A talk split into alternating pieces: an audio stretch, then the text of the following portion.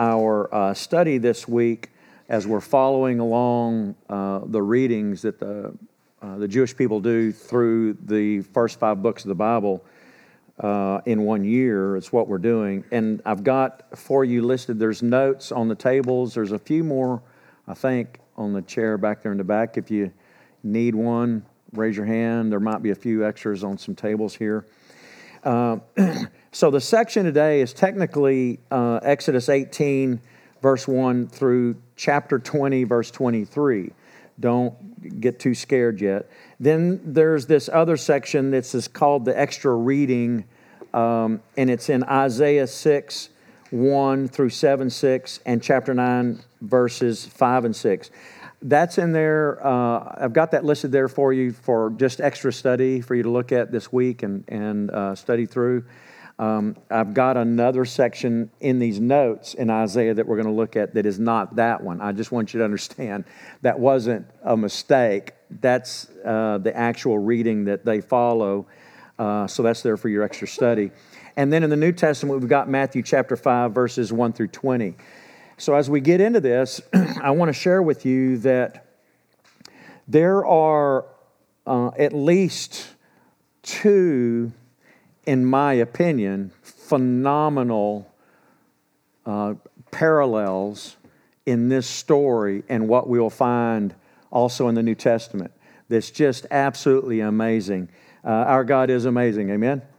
Uh, so it shouldn't come as a surprise but um, but it is it is true nonetheless. So what we're going to do is we're actually going to jump down to verse nine in our uh, as we look at this, and as Susan shared with us, these are named after the first main. Uh, sentence or idea that you find in these sections. It's how they name the sections of scripture that they're studying, and it's it's actually it is Jethro. It's it is pronounced Yitro because in Hebrew there's not a J sound. So, uh, just to be honest to the original language, it, it is Yitro. Um, but we're going to pick up in, uh, in verse 9 down through verse 12 uh, to start with. So, there in your notes, you'll have that. And it says, And Jethro rejoiced for all the good that the Lord had done to Israel, in that he had delivered them out of the hand of the Egyptians. Jethro said, Blessed be the Lord who has delivered you out of the hand of the Egyptians and out of the hand of Pharaoh, and has delivered the people from under the hands of the Egyptians. Now I know that the Lord is greater than all gods, because in this affair they dealt arrogantly with the people. And Jethro, Moses' father in law, brought a burnt offering and sacrifices to God. And Aaron came with all the elders of Israel to eat bread with Moses' father in law before God. So uh, I'm praying now, and I know you agree with me that God's going to honor the reading of His Word today. Amen. Uh, but obviously, we're going to read a lot of passages this morning. So here's what I want you to notice, and I do have this, I believe, in your notes there under a note, is that this verse 11 in the original Hebrew looks like it's an incomplete statement it just kind of stops.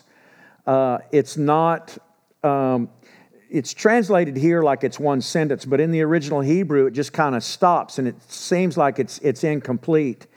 Um, and this, in this verse 11, there's this word here for that is translated dealt arrogantly. And uh, in the original Hebrew, it would be pronounced zuud, but um, this is what it means it means to boil, boil up, seethe, act proudly, act presumptuously, act rebelliously, to be presumptuous, be arrogant, or be uh, rebelliously proud. Uh, it's the idea that um, Pharaoh and the people of Egypt were boiling up within themselves with this incredible arrogance and proud in the way they dealt with the people of Israel. And the reason I brought this out is because this verse, in all of the studies I was doing and reading um, the, uh, the, the, if you will, the, the Jewish perspective on what's going on here, this is one area where they come up with a teaching, and we do find it in Scripture. It's not, I don't think it's wrong, uh, with this idea of God dealing with people measure for measure. Uh, we know it today in a common slang of you reap what you sow, right? I mean, that's very common today, and that we don't have an, an issue with that. Um, but it's this idea that God deals with his people and with all people, with creation, with measure for measure. Uh, we see this in the negative, and we also see it in the positive. Uh, it comes like uh, when he told Abraham, you know, he said, I will bless those that bless you and curse those that curse you. In this issue with Egypt, uh, we see that in this verse that Egypt received measure for measure what they put upon Israel. If you'll remember what we just got through studying with them coming out of Egypt and going through the Red Sea, they feared the people of Israel because of their numbers and therefore they killed the male children by, uh, in the river by drowning them. They wanted to control their population because of military, monetary, and cultural issues. We've talked about that. Uh, Israel would not assimilate, and they said, What are we going to do? If there's a war, they're going to uh, side with our enemies and come and attack us. So we need to deal with the population and try to get them to assimilate in other words, it's a cultural, military, and even monetary issue of what they were dealing with. Um, and so they killed the male children by drowning them in the river. Uh, this process brought the total destruction of the nation, their military, monetary, and cultural dominance, along with the strength of their male children or their male fighting force being drowned in the sea, while Israel was saved by that same sea. Um, this concept of measure for measure becomes an issue as it relates to the way uh, God dealt with Egypt and the way, watch this, the way that God will deal with the world in the future. As I was reading this, I was really overcome uh, with conviction and um, sorrow in this section when I remembered, you know, we just finished the book of Revelation and dealt with all of that stuff, and that it's estimated that by the time you get to the millennial kingdom, um, about three fourths or more of the world population will be dead and gone. There's 7.6 billion people living on the earth today. That's a lot of death and destruction by wars and famines and demonic activities and all that stuff that will be happening. Um, I want to continue on here with my notes so I don't get off track because there's so much to cover here. uh, this idea, and I'll, I'll try to explain that a little bit better here in just a minute. We see this idea of measure for measure uh, also explained by the Apostle Paul in Romans chapter 1. I don't have that verse there for you, but you can go look at it later. Um, and in Romans chapter 1, the Apostle Paul says three times in very close proximity uh, the, God's attitude towards the people that knew better and still rebelled against him. And he says three times God gave them up. What, what he's saying there is that God removes his hand and basically says, So that's the way you want to go? I'm going to take my restraining hand off of you and I'm going to let you chase your own desires. And with that, you will receive the just punishment. Um, over and over again, God told the people of Israel not to worship Him the way the pagans worship their gods because He remembers what they did with those practices. Here's where the connection between this story with Egypt, the people of Israel, and what's coming becomes important uh, because we need to read our scriptures how? In context. We need to let scripture interpret scripture. we need to understand the simple surface meanings of the words first before you start to try to interpret it with all these metaphorical, uh, spiritualized meanings. Doesn't mean that those can't be applied, but those are secondary to the simple surface meaning of the words. Uh, that's just proper hermeneutics. That's what they teach you in seminary. Um, this will become, I think, more apparent as we continue to look at these passages. Um, God told them, "You don't do this, and you don't practice, you don't worship me the way they worship their gods." And then He tells them why. He says, "Because He remembers what they did with those things, and that they even killed their own children in these pagan practices."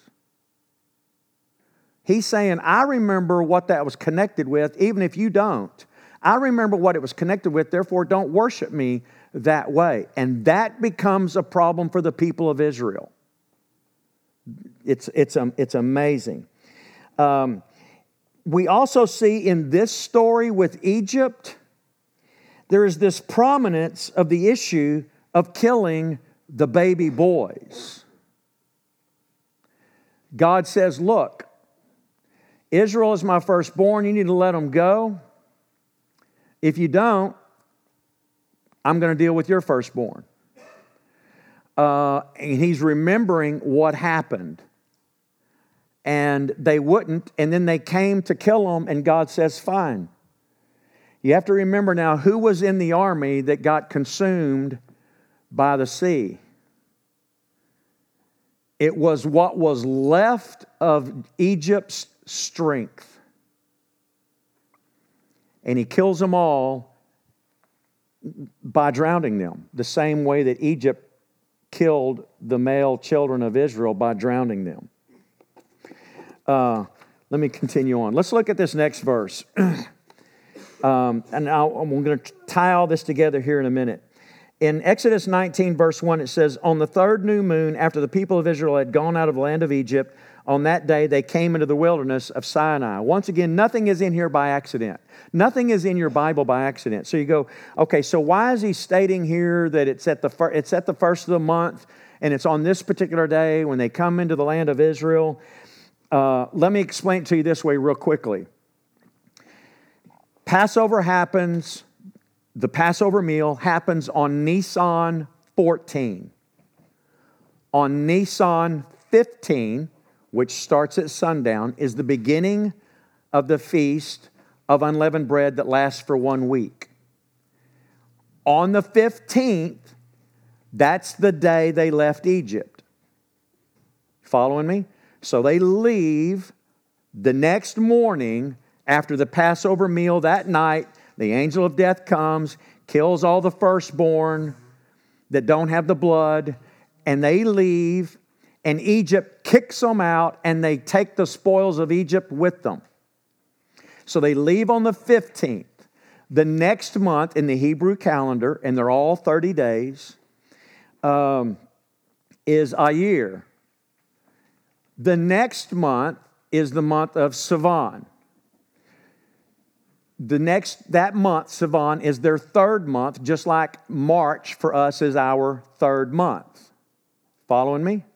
So in here it says it's the third month. It doesn't mean that it's been 90 days since they left. That's what I want you to pick up on in reading this in context. He's saying it is now the third month. It's the, and anyways, it's the third month. So how long has it been technically since they left? 45 days. I mean, we, it's been 45 days. We know that. It's been 45 days. It's now the first of the month. It's 45 days. Why is that important? Because as you continue to read the story, they arrive in the wilderness there at Mount Sinai. It's been 45 days. So what happens? They get there. Moses goes up on the mountain. He talks with God. God says, This is what you're going to go down there and tell the people. He goes back down the mountain. He tells the people, This is what God said. And they go, Everything God said, we will do, we will listen. He goes back up on the mountain. He says, Hey, God, they said they're good to go. God tells him some more, and he goes, Okay, I'm going to go back down the mountain. And he goes back down the mountain. He's 80 years old, by the way. He goes back down the mountain. He goes, Hey, God said da da da da da da. We'll get to that in just a second. And they go, Okay. So he goes back and he goes, God, they're ready. He goes, like, Okay. So then what happens is we have this the giving of the, the Torah, the Ten Commandments, the giving of the Ten Commandments, and technically it's 10 words. Yeah. Our understand, anyways, it's, it's called the 10 words of what he gave, these things that he spoke. We categorize them as 10 commandments, but, anyways, that's a whole other. I just want you to understand something. It, this is going to become important as a parallel in the New Testament. It's, it's, it's amazing. So, what happens is God comes down on the mountain in a cloud and he gives them the Ten Commandments. When did that happen? 50 days after they left Egypt. Why is that important? Because it's the feast of Pentecost, or the Hebrew would be Shavuot. They didn't experience the feast of first fruits as they were leaving because first fruits always falls on a Sunday within that week of unleavened bread. It's always on a Sunday. Jesus, Yeshua, was raised on first fruits that Sunday. Okay? Pentecost is measured 50 days from first fruits. 50 days. That's why I want you to see this, is because when it says this, that it was the, it's the first of the month, this is when they're there, and this is there, there's a reason why you're told when they showed up because it, it's all important. God doesn't do anything by accident. You following me there? So I know that was we spent a lot of time on that, but I just want you to understand what's happening and why that's important. Um, because your Acts chapter 2 Pentecost moment is a reenactment of what happened here at Mount Sinai. They're there at Pentecost, and what happens? the Spirit comes down. They hear this route, this loud rushing wind, tongues of fire, and they hear the gospel in their own language, even though these people are from all over the world. But it's one of the pilgrimage feasts. They had to be there. That's why there was a crowd. And God reenacts it as the Spirit is being poured out, and He's doing what? Writing His law on our hearts. Absolutely amazing. So he, he has his people and he has us do things for a reason. Okay. So let's jump down now because it says in uh, Exodus 19, verses 4 and 6, he says, You yourselves have seen what I did to the Egyptians and how I bore you on eagle's wings and brought you to myself. Now, therefore, if you will indeed obey my voice and keep my covenant, you shall be my treasured possession among all peoples. For the earth is mine, and you shall be to me a kingdom of priests and a holy nation. These are the words that you are to speak to the people of Israel. When you jump down to verse 7, that's when Moses goes down there and he tells them, and they say, Everything he said we will do. Technically, in the Hebrew, it says, everything God said we will do and we will listen. That's how it's phrased in the Hebrew. Uh, and so that's what they say to him. And they say, We will do. Here's what you need to understand. When they said that, they moved into a covenantal marriage contract with God. They basically said, I do. And God goes, Great. I'm going to show you the marriage certificate. And I'm going to write it on your heart. I'm going to reveal it to you. That's what's about to happen. But did you notice anything in that phrase there that sound familiar? If indeed you will obey my voice and keep my covenant, you will be my treasured possession, and you will be what? A kingdom of priests and a holy nation. Does that sound familiar? It should. Look at 1 Peter uh, chapter 2, verse 5. You yourselves, like living stones, are being built up as a spiritual house to be a holy priesthood, to offer spiritual sacrifices acceptable to God through Jesus Christ. That we are being built up into this spiritual house, this spiritual temple, to bring praises to God and to reveal who He is. He continues on down in verse 9 of that same chapter and says, But you are a chosen race, a royal priesthood, a holy nation a people for his own uh, possession, that you may proclaim the excellences of him who called you out of darkness into his marvelous light. Peter is referencing this event. You have to go back to, to that um, to 1 Peter chapter 1 and find out who he's talking to. We don't have to, time now. You should know because we just studied it. He's talking to the 10 lost tribes. He literally says that. He says, to, to you that are exiled and scattered abroad, part of the, part of the diaspora. Um, and so he's, he's reminding them and reminding us what? We are being built into this spiritual house, and we are what? We are supposed to be a holy nation, a people for his own possession, a royal priesthood. That's who we are when we come into faith. If you continue on to the next verse, this is something else that becomes extremely interesting in verses 10 through 12, he says, Once you were not a people, but now you are God's people. Once you had not received mercy, but now you have received mercy. Beloved, I urge you, look at this, as sojourners and exiles. Remember, uh, you go back to chapter 1, he's going to tell you who he's talking to, and here's why he says, As you are sojourners and exiles, to abstain from the passions of the flesh which wage war against your soul Look at this. Keep your conduct among the Gentiles honorable, so that when they speak against you as evildoers, they may see your good deeds and glorify God on the day of visitation. He's telling them, live out your faith properly because this goes right back to what God said originally. This is what you're supposed to be for me, and as you live your life, you're going to bring glory and honor to me. That's what he's describing. Uh, then, when you get uh, let me, let me uh, interject something here. Well, let's go on and look at this next verse. In uh, Romans 9, verses 24 and 26. This is the Apostle Paul, and he says, Even us, whom he has called, not from the Jews only, but also from the Gentiles, as indeed he says in where? Hosea. That's what Peter was also referencing when he said, Once you were not a people, but now you are a people. Once you had not received mercy, but now you have received mercy. This is uh, Paul repeating this, and he says, Those who were not my people, I will call my people. And her who was not beloved, I will call beloved.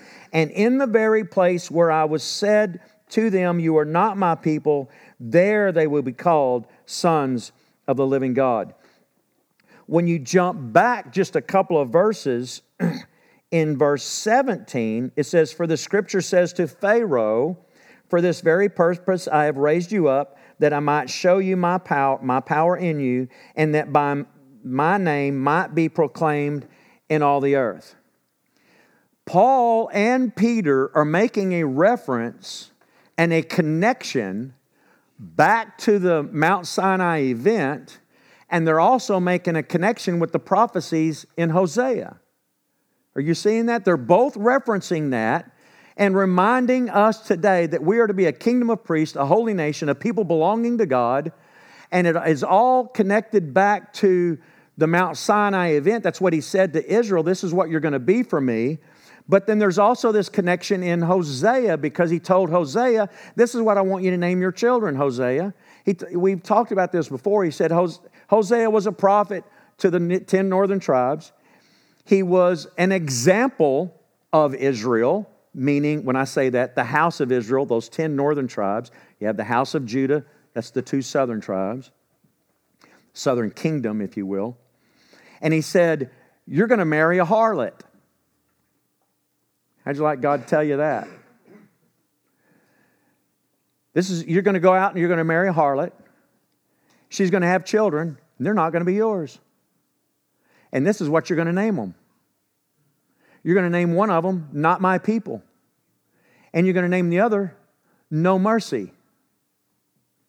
And this is why, and he's referencing the, the prophecy of Hosea saying, The people that were called, and not my people, and the people that were called hadn't received mercy or not beloved, those very people will be called eventually my people and those whom I will shed mercy upon. That's good news, amen. and Paul is making that connection even to us. So, in this, we need to ask ourselves well, just exactly what is really going on here? Um, this is where I've got this listed for you here in Hosea 1, verses 8 and 9. He says, When she had weaned no mercy, she conceived and bore a son. And the Lord said, Call his name not my people, for you are not my people, and I am not your God. My goodness. And these are the people that God issued a divorce decree to because they acted like a harlot. You tracking with all that? So then we have to ask ourselves well, if Peter and Paul are making a connection in the New Testament to these prophecies in Hosea dealing with the people of the 10 northern tribes, the, the northern kingdom of Israel, the house of Israel, what in the world were they doing that made God name these children not my people and no mercy, and that we can associate with that, and that we are also now a kingdom of priests, a holy nation, a people belonging to God. That's what Peter's telling us, and uh, and that's what we are. So we t- the only way to know is you got to go read and find out what they were doing. So, this is why I've got this listed for you here in Isaiah 65, verses 1 through 7. I skipped around a little bit just for time because we don't have enough time to, to read the whole section. It says, uh, starting in verse 1, it says, I was ready to be sought by those who did, not, who did not ask for me. I was ready to be found by those who did not seek me. I said, Here I am, here I am, to a nation that was not called by my name. I spread out my hands all the day to a rebellious people who walk in a way that is not good, following their own devices, a people who provoke me to my face continually, sacrificing in gardens and making offerings on bricks, who sit in the tombs and spend the night in secret places, who eat pig's flesh and broth of tainted meat is in their vessels, who say, Keep to yourself, do not come near to me, for I am too holy for you. There, they, these are a smoke in my nostrils, a fire that burns all day long. Behold, it is written before me, I will not keep silent, but I will repay. I will indeed repay into their lap both your iniquities and your father's iniquities together, says the Lord, because they made offerings on the mountains and insulted me on the hills. I will measure into their lap payment for their former deeds. Here's where I want you to, I'm going to stop there just for a second. I want you to see what they were doing, but I also want you to see what he says there because this is the other connection. When I was studying all this, I was like, Lord, I really don't want to talk about this. But the connections were too strong. He says in here, he says, I will what? Measure. I'm going to measure into their lap payment for their former deeds. It's this concept, once again, of measure for measure. You, you following that? And that's why God judged them and scattered them. Uh, when you jump down to verse 11, it says, But you who forsake the Lord, who forget my holy mountain, who has set a table for fortune and filled cups mixed with wine for destiny, I will destine you to the sword. And all of you shall bow down to the slaughter, because when I called, you did not answer. When I spoke, you did not listen but you did what was evil in my eyes and chose what I did not delight in. So I'm reading all these things and I'm thinking about this issue of measure for measure. I'm remembering everything that we had studied. We just spent whatever it was, six months or longer in the book of Revelation. we decided that we would start following these studies and, uh, and see where this takes us through Exodus, Genesis, Exodus, Leviticus, Numbers, and Deuteronomy uh, until October. Um, And I'm, I'm, just remembering all of our studies, and I'm remembering that we're learning that what has happened will happen, what happened to the fathers will happen to the children, and that God has told us the end of the matter from the very beginning, and all these things. And we see these patterns constantly through the scriptures. And what's really cool, I want to end on a good note today. Uh, when, when we get into the book of Matthew, this, this parallel between the Mount Sinai event is just, it just gives me goosebumps. I'm like, wow uh, but I'm sitting there going, okay, so there's all these connections, and Peter and Paul are making these connections, and it's tied to Hosea and tied to what they were doing, and they're connecting us with that today with what has happened. And there's always been something in my mind about the book of Revelation that I still was struggling with, even as we went through our study. And it's this simple I know that when Jesus comes back, he's going to fulfill those fall feasts that we've been talking about, and that's what that book is really about. But I always thought, I mean, why do so many people just have to die these horrendous deaths? I mean, God could just go, I'm going to speak, sheep go over here, goats go over there, we're all done. Why is it that there has to be such mass destruction during that horrible time. Why do so many people need to die? Some of them these horrible deaths. And I had an aha moment with this study. And it it broke my heart. I just I literally I got up this morning and I said, "Lord, I don't want to talk about this." I thought about skipping it because I didn't, I didn't want to talk about it. And I had uh, about three confirmations this morning no, you're going to talk about it.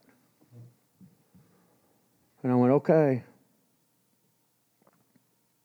You know what the current U.S. population is? You know what the population in America is today? 324 million people. You know what the total number of abortions in America alone is since Roe versus Wade? Mm-mm. 60 million babies. 20% of our current U.S. population since Roe versus Wade has been murdered. 60 million. I did some more research.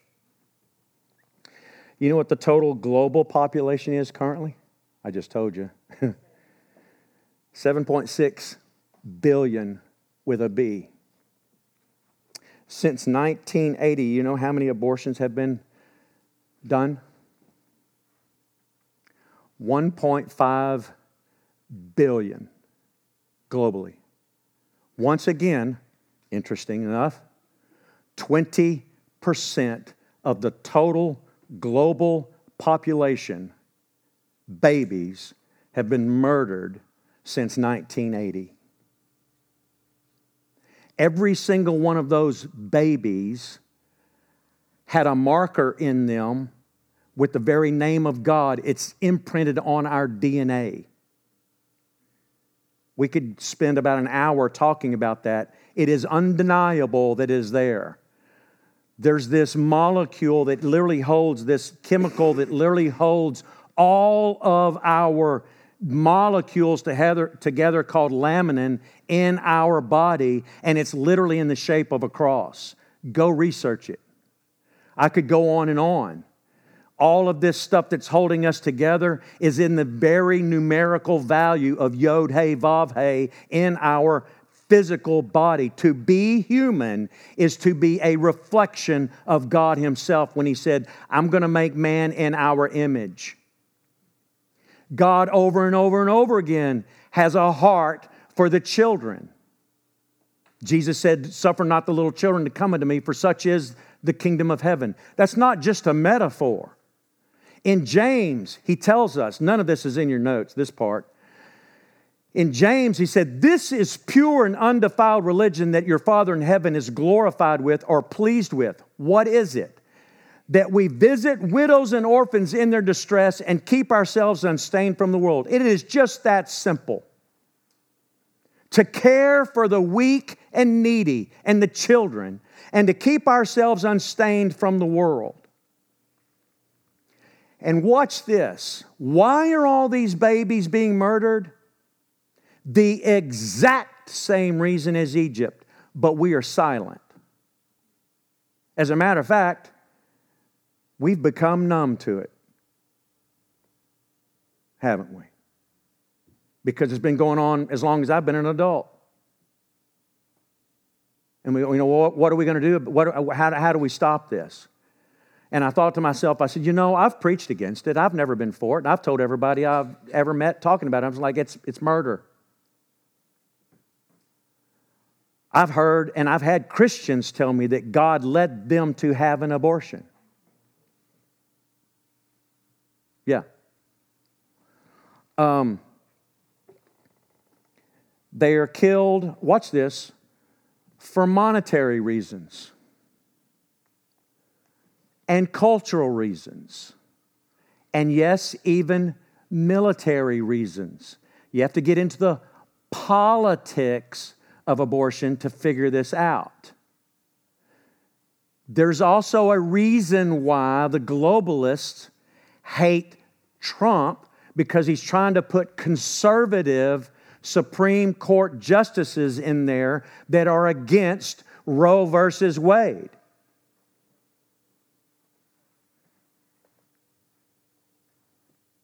Why do they hate that? It's really simple. When you really don't believe in the God of the Bible, He's this universal God that can go by any name. He's not really Yahovah. He's just, I don't know, Lord, which means Baal and you really don't care about the sanctity of life or really believe that the Bible is true and that Genesis is true and that the Torah is relevant and on and on and on, and the sanctity of life really doesn't matter, then if everything becomes real simple. Look, we got to cull the herd because we don't have enough money and food to feed them all. And we also need everybody to coexist so that we can have a one world government and stop war meaning we need people to assimilate. They are the exact same reasons why Egypt did it. And we have been silent. There are people that march. We have a family here that is very active in it, and I praise the Lord for their involvement in fighting against abortion.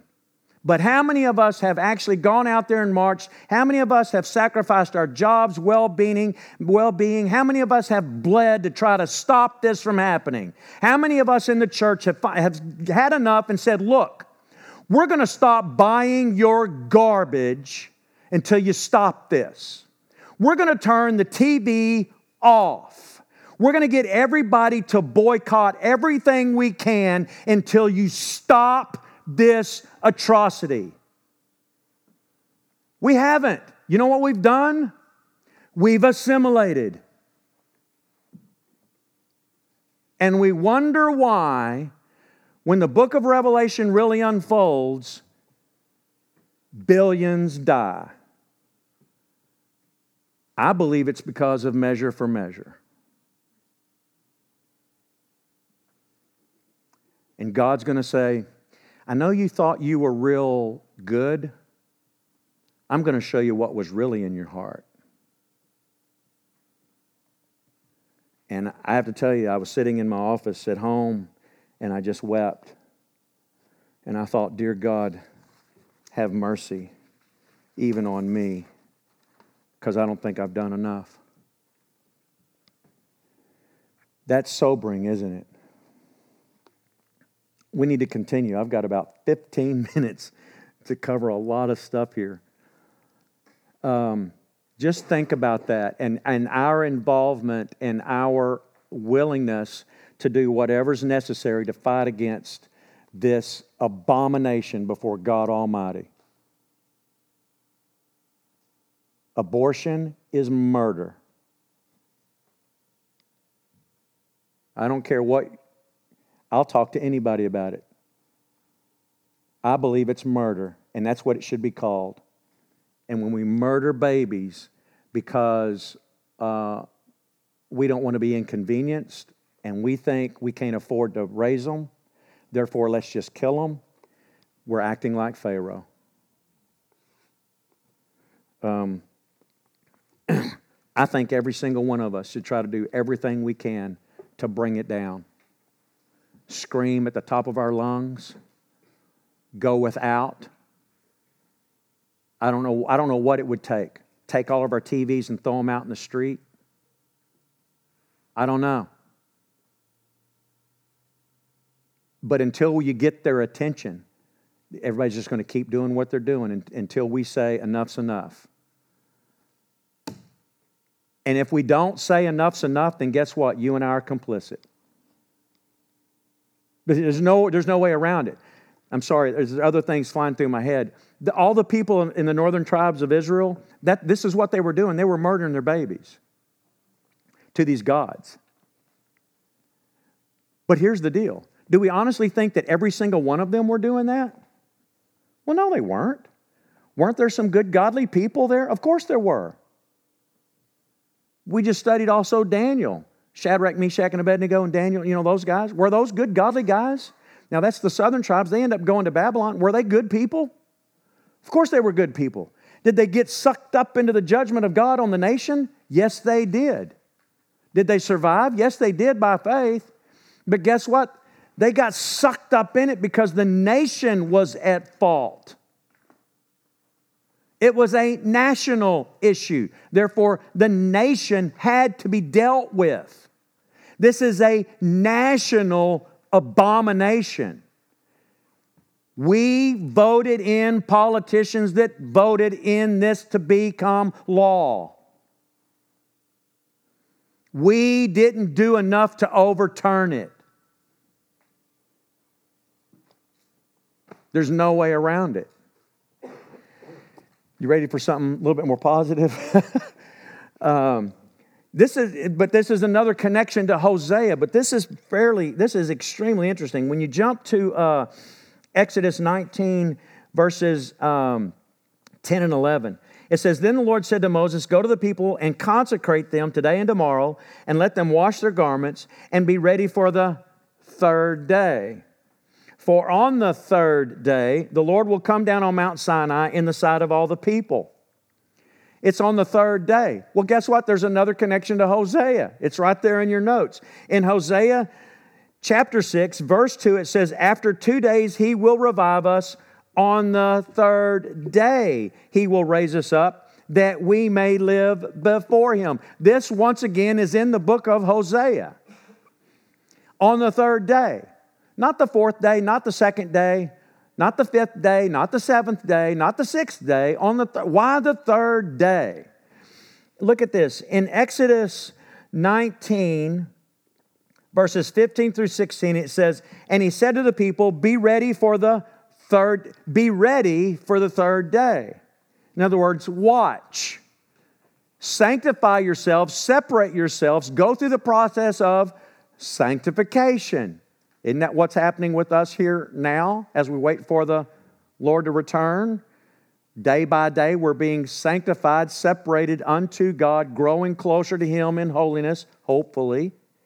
And we, they are to watch for and be ready for the third day. It says, Don't go near a woman, meaning stay away from sexual relations.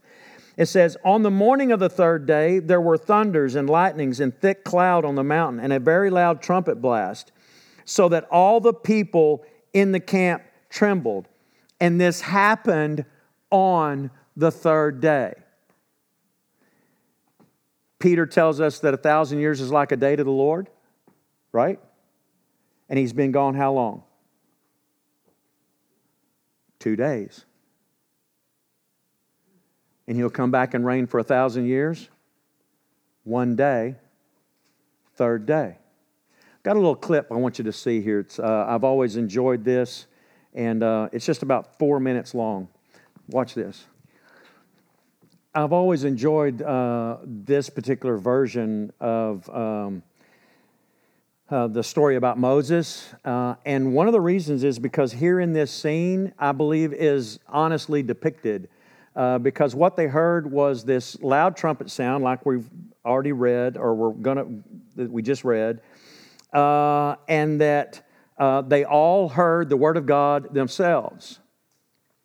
Uh, and this is one reason why they will use the shofar uh, t- to this very day, because they say it's the closest sound that resembles literally the voice of God that they heard on that day. And that when they heard this, it scared them. It scared them. Uh, and they said, We would really rather listen to Moses. Moses, you go talk to him, and then you tell us what he says because that was just too scary. Um, and so that's what happens. But it happened on the morning of that third day. So, uh, and I wanted you to see that because I, I just, I'm a visual guy. Uh, and it, to me, it was just um, really cool. And I, and I hope you were blessed by that and you could learn something from that. There's a few more verses that I want you to see on this issue of the third day. And these are not all of them. There's more in your Bible that you could go chase. But in 2 Kings 20, verse 5, it says, Turn back and say to Hezekiah, the leader of the people, Thus says the Lord, the God of David your father, I have heard your prayer. I have seen your tears. Behold, I will heal you. On the third day, you shall go up to the house of the Lord. Which also tells me, if you think about it, like what I just got through describing to you with us as a nation and the people globally and this whole thing with abortion, we just need to repent.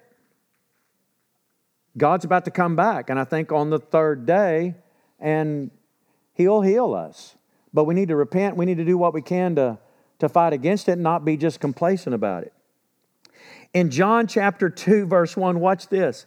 On the third day, there was a wedding at Cana in Galilee, and the mother of Jesus was there. That, this is the first miracle that Jesus performed when he turned the water into wine. At, watch this, a wedding. And where are we headed? To the wedding feast of the Lamb, the wedding of the Lamb. Uh, we've been invited to the wedding, uh, and Jesus shows up at a wedding when? On the third day. You see, none of this is by accident. And he performs his first uh, public miracle, uh, starting, if you will, his public ministry here on the third day. Interesting, huh? These correlations. You also see down in Genesis uh, chapter 2, verse 4, it's when Abraham saw the, the place where he was going to offer up Isaac on his way up there, and he sees it on the third day, which once again we know is a foreshadowing of Yeshua dying on the cross for us. And Abraham sees it on the third day. Folks, I'm just telling you that there's none of this by accident. I remember some 20, 30 plus years ago and reading this in Hosea going, that's kind of odd. And here it is a prophecy about the people of Israel and God coming to them and restoring them. But he's like, on the third day, this is when this is going to happen. And he says, and it's going to happen after two days. Isn't that fascinating? And that the people of the northern tribes of Israel, uh, it's, it's well into that third day for them if you calculate it all out. Now, then, I want to jump to this other section because this is just really, really cool. I'm going to have to fly through here because we've just got a few minutes. We don't have to read this whole section here in, in Exodus 20, verses uh, 1 through 18. This is the Ten Commandments. It's one that we should be fairly familiar with. And I want you to see here in verse 1, it says, And God spoke all these words, saying. This is the section here where the Hebrew people refer to this as the 10 words that God spoke. And here's what's interesting about the 10 commandments. Did you know there are different versions? Did you know that? If you go and look at a Protestant version of the Ten Commandments, and a Catholic version of the Ten Commandments, and a Hebrew version of the Ten Commandments, they're all going to be numbered a little different, little off. Um, well, it's a little bit easier to understand if we'll give up on trying to count it too much and, the, and think of it as 10 commandments because there are multiple words in here. There are 10 commandments that he gives, but multiple phrases.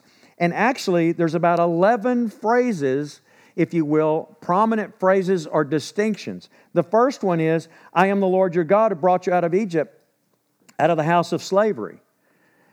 And then we also know, because we've been talking about this, technically it says, I am Yahovah, your Elohim.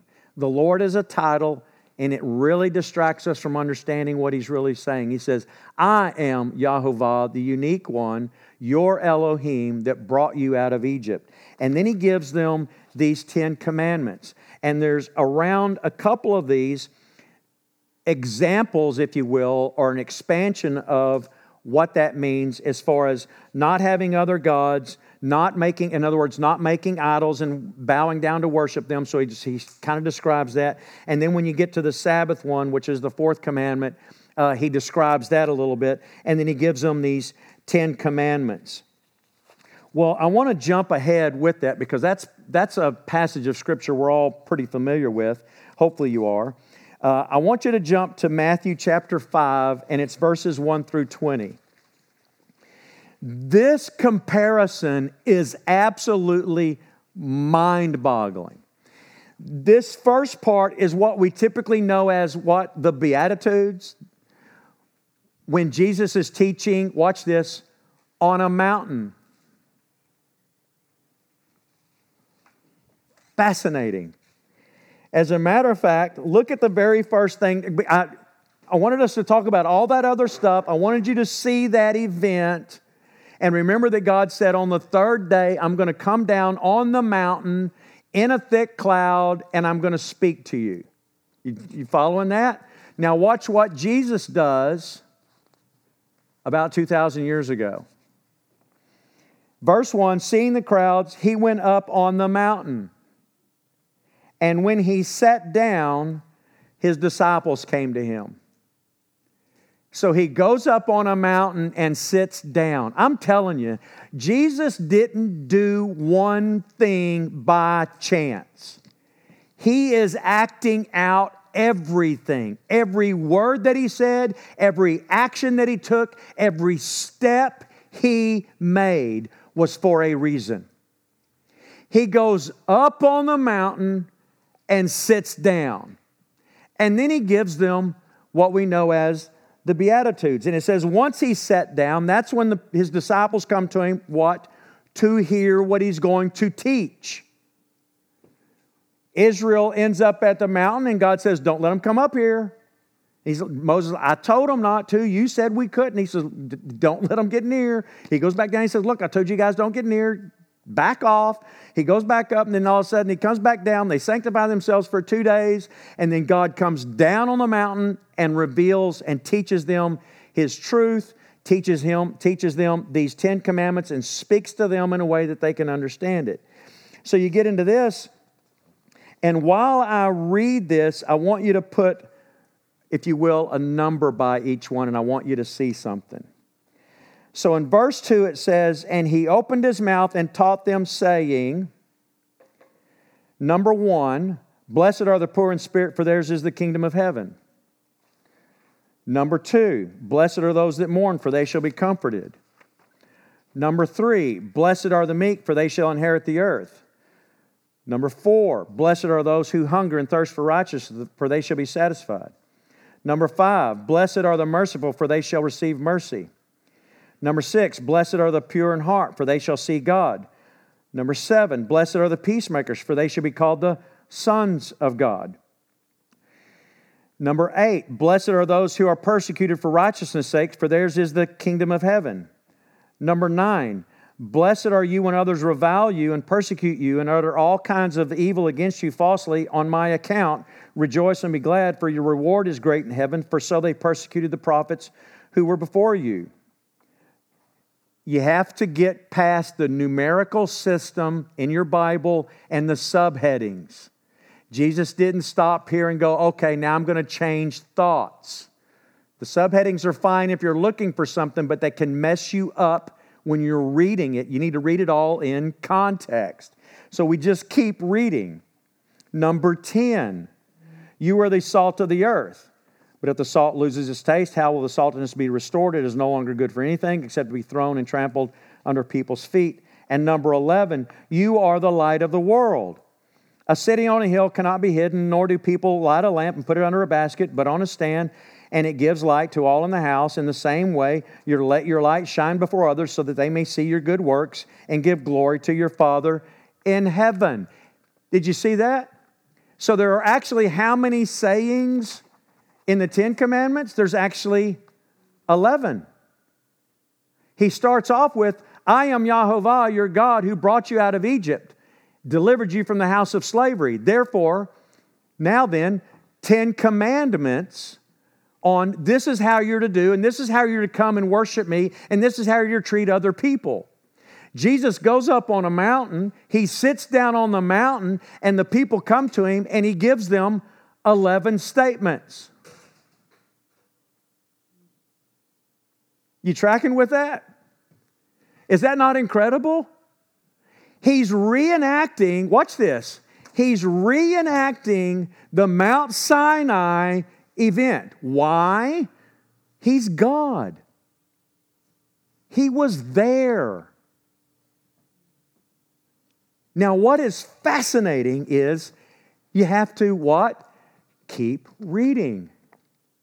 Because after he's done that, he says, do not think. Now it's changed. Before he's like he's saying, "This is you. This is you. This blessed are you in this. Blessed are you in that. You're the salt of the earth. You're the light of the world." Da da da da da. Why is that? Because you're to do all these these things and let your light shine in such a way that when they see your good works, they're going to glorify your Father in heaven.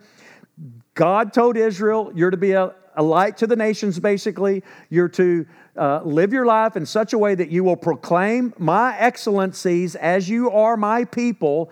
And then he follow, Jesus follows the same paradigm with this statement Do not think I have come to abolish the law or the prophets. Huh. I have not come to abolish them, but to fulfill them. For truly I say to you, until heaven and earth passes, uh, passes away, not an iota or a dot, not a jot or tittle in some of your translations, will pass from the law until all is accomplished. We already know that everything hasn't been accomplished yet. And he goes, Therefore, whoever relaxes one of the least of these commandments and teaches others to do the same will be called least in the kingdom of heaven. But whoever does them and teaches them will be called great in the kingdom of heaven. For I tell you, unless your righteousness exceeds that of the scribes and Pharisees, you will never get into the kingdom of heaven. Is that not amazing?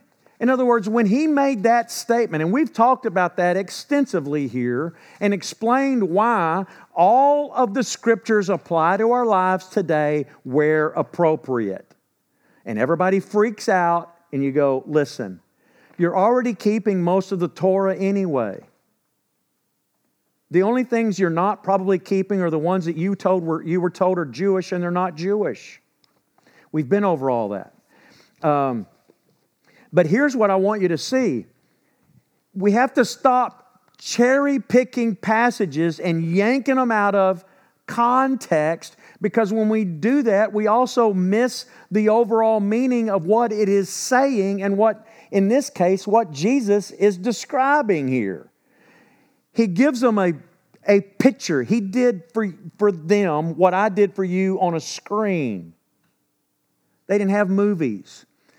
They lived it out. And these people that were there with him had that image in their minds because they talked about it every Sabbath. It was talked about at every Passover.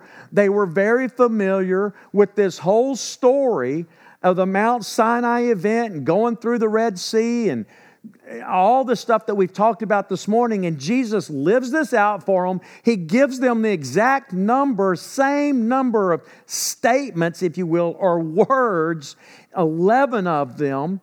God gave them 11 basic statements. I'm God, now then, da da da da da da. And He gives them then these, these 10 commandments, and Jesus gives 11 statements. Then He says, and by the way, because I'm here, I'm not here to do away with that. As a matter of fact, everything that that says is talking about me. And I'm here to fulfill it all. But guess what? If you're mine, you're still in a marriage covenant contract with me. It does, you don't get to get married to me and then go live like a heathen or a harlot. Not acceptable. If you want to be in my house, that's fine. I have rules and I don't like pagan rules in my house. Sounds kind of logical, doesn't it? Um, I just thought that that comparison was absolutely fascinating. How that Jesus literally lived it out. I was sitting there looking at all this, and some studies that I went through took me here, and I went, I just wonder. No, no, no, really? You're kidding me. And then I'm sitting there going, oh, now, now wait a minute. He went up and sat down on a mountain. God came down on the mountain.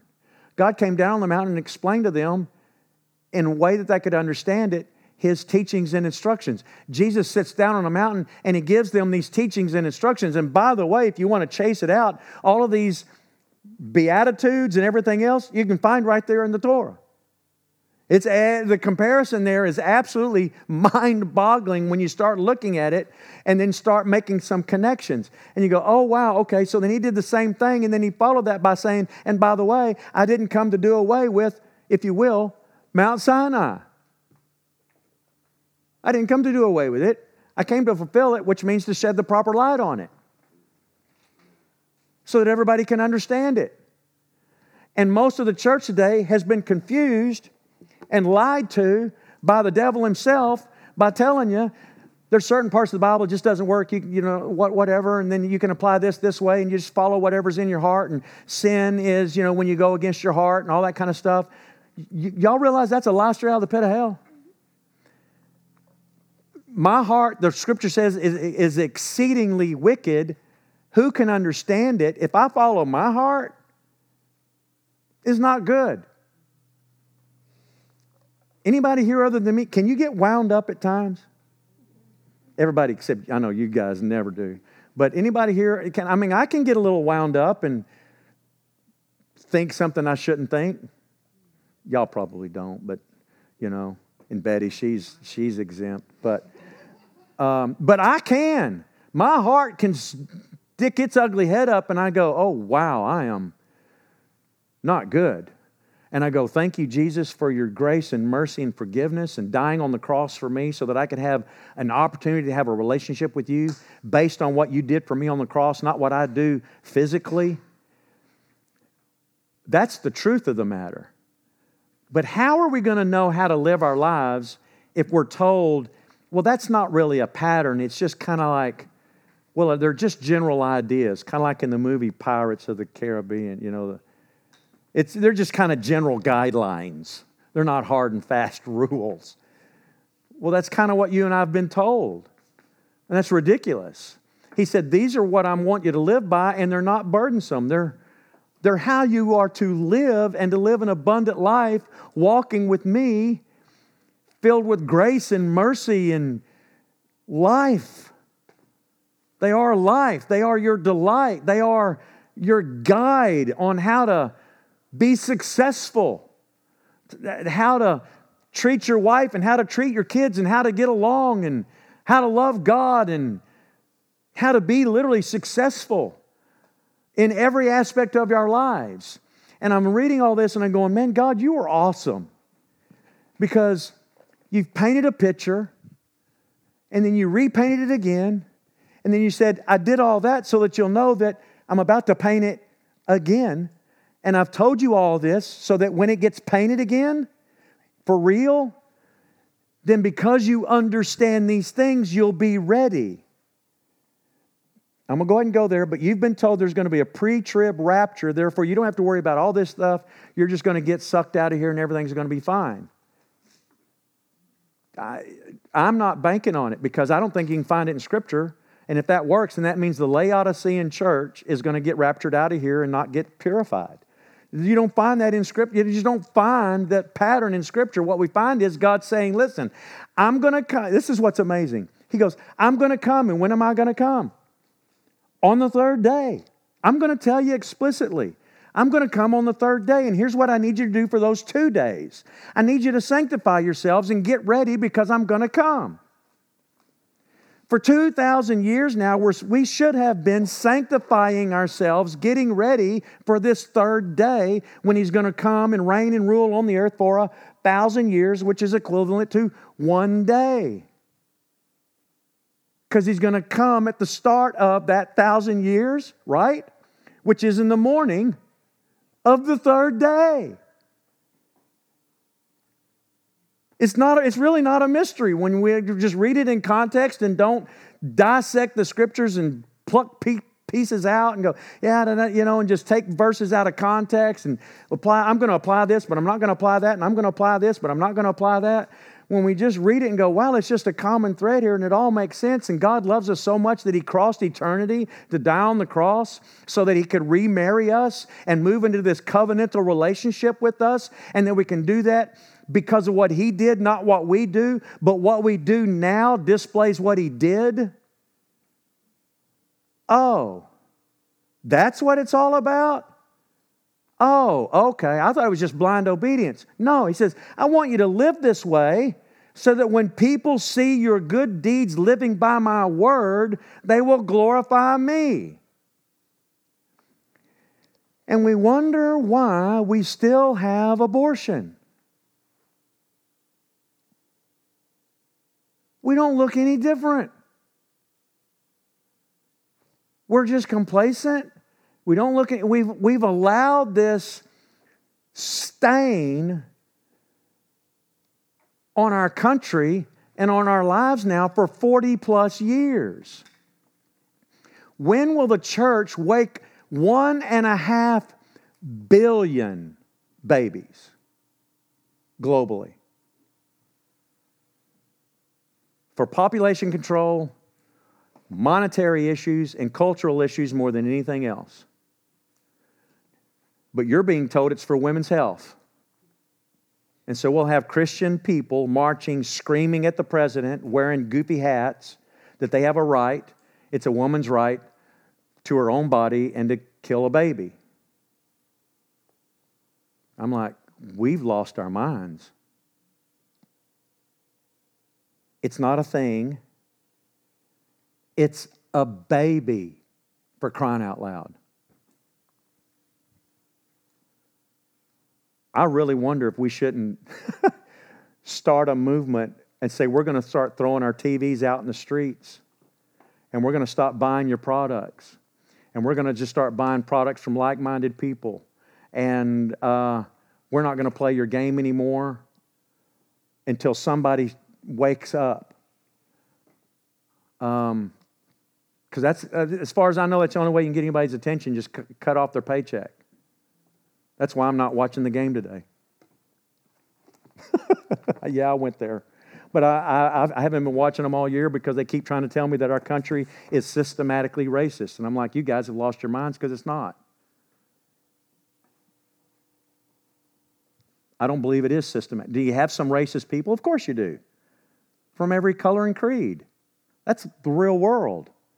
But if you want to tell me that my country is systemically racist today, it's part of the law of the land, then you're smoking some kind of mushroom because you don't you're not dealing with the real world.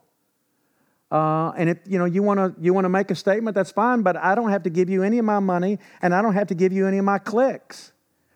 I don't have to let the TV programmers believe I'm watching your show, and therefore the people that are selling their products on the show that's paying for your paying your paycheck they won't get the clicks. That's how you're paying their that's how you're paying their bill. You're giving them the click. And I just wonder if we shouldn't do the same thing somehow with this whole scourge on our country and on the world with abortion because guess what? Payment's coming. It's coming. Measure for measure. Our only hope, our only hope is in repentance and getting right with God. That's the only hope we've got. And somehow we got to find a voice that'll resonate with somebody and say, we have to stop this mess. Um, and we need some Supreme Court justices in there, quite honestly, that have some moral convictions other than worldly. That's just my opinion. Anyhow, I'm glad you're here uh, I want you to be encouraged because God loves you. And He's painted this picture for us so that we can be ready and, um, and do our thing. You've, you've got a voice if you'll make it heard. Do whatever you can to make it heard. Um, because I think if we do that, uh, God will be pleased.